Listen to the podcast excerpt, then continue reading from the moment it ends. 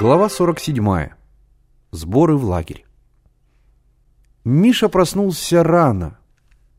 За окном в предутреннем тумане виднелись серые стены соседнего корпуса. Кое-где в окнах горели утренние огни, тусклые и беспокойные. Миша вскочил с кровати. «Мама, который час?» «Пять. Поспи еще, успеешь». Мама двигалась по комнате, собирая завтрак. «Нет, надо вставать», — Миша быстро оделся. «Нужно еще за ребятами зайти. Наверное, спят». «Поешь сначала», — сказала мама. «Сейчас». Миша наспех умылся и собирал свой вещевой мешок. «Мама!» — отчаянно закричал он. «Где же ложка?» «Там, куда ты ее положил». Нет ее. Миша торопливо рылся в мешке. Ага, вот она. Никто не трогал твоего мешка.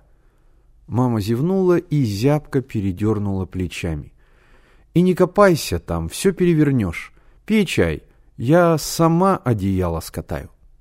Нет-нет, ты не знаешь как.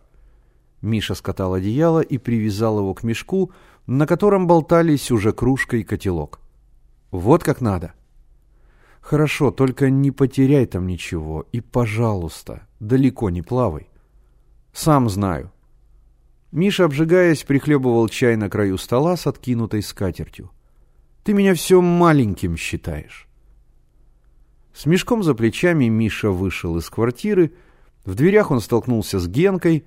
Миша послал его во двор собрать остальных ребят, а сам поднялся к Славе. Как он и предполагал, Слава еще не проснулся. Так и знал, рассердился Миша. Сколько можно спать?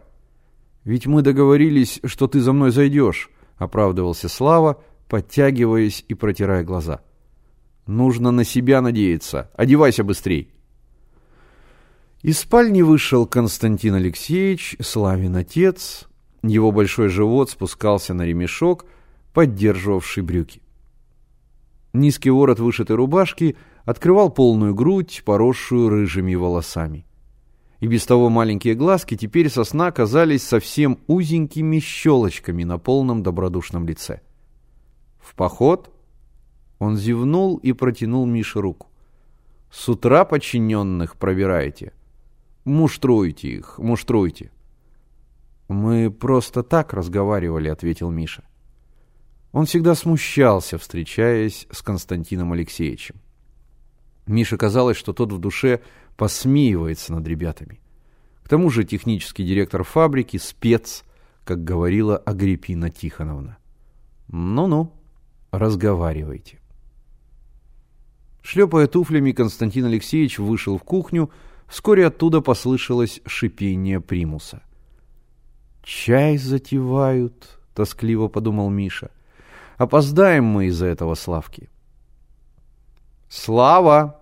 Донесся из спальни голос Аллы Сергеевны. «Слава!» «Что?» «Скажи папе, чтобы котлеты завернул в вощеную бумагу». «Хорошо», — ответил Слава, зашнуровывая ботинки. «Нехорошо, а иди и скажи ему». Слава промолчал. «Кто к тебе пришел?» Снова раздался голос Аллы Сергеевны. «Миша?» «Здравствуйте, Миша!» «Здравствуйте!» — громко ответил Миша. «Мишенька, голубчик», — заговорила Алла Сергеевна, не вставая с кровати, — «я вас очень прошу, не позволяйте Славе купаться. Ему врачи запретили». Слава покраснел и отчаянно затеребил шнурки ботинок. «Хорошо», — улыбнулся Миша. «И вообще», — продолжала Алла Сергеевна, — «посмотрите за ним.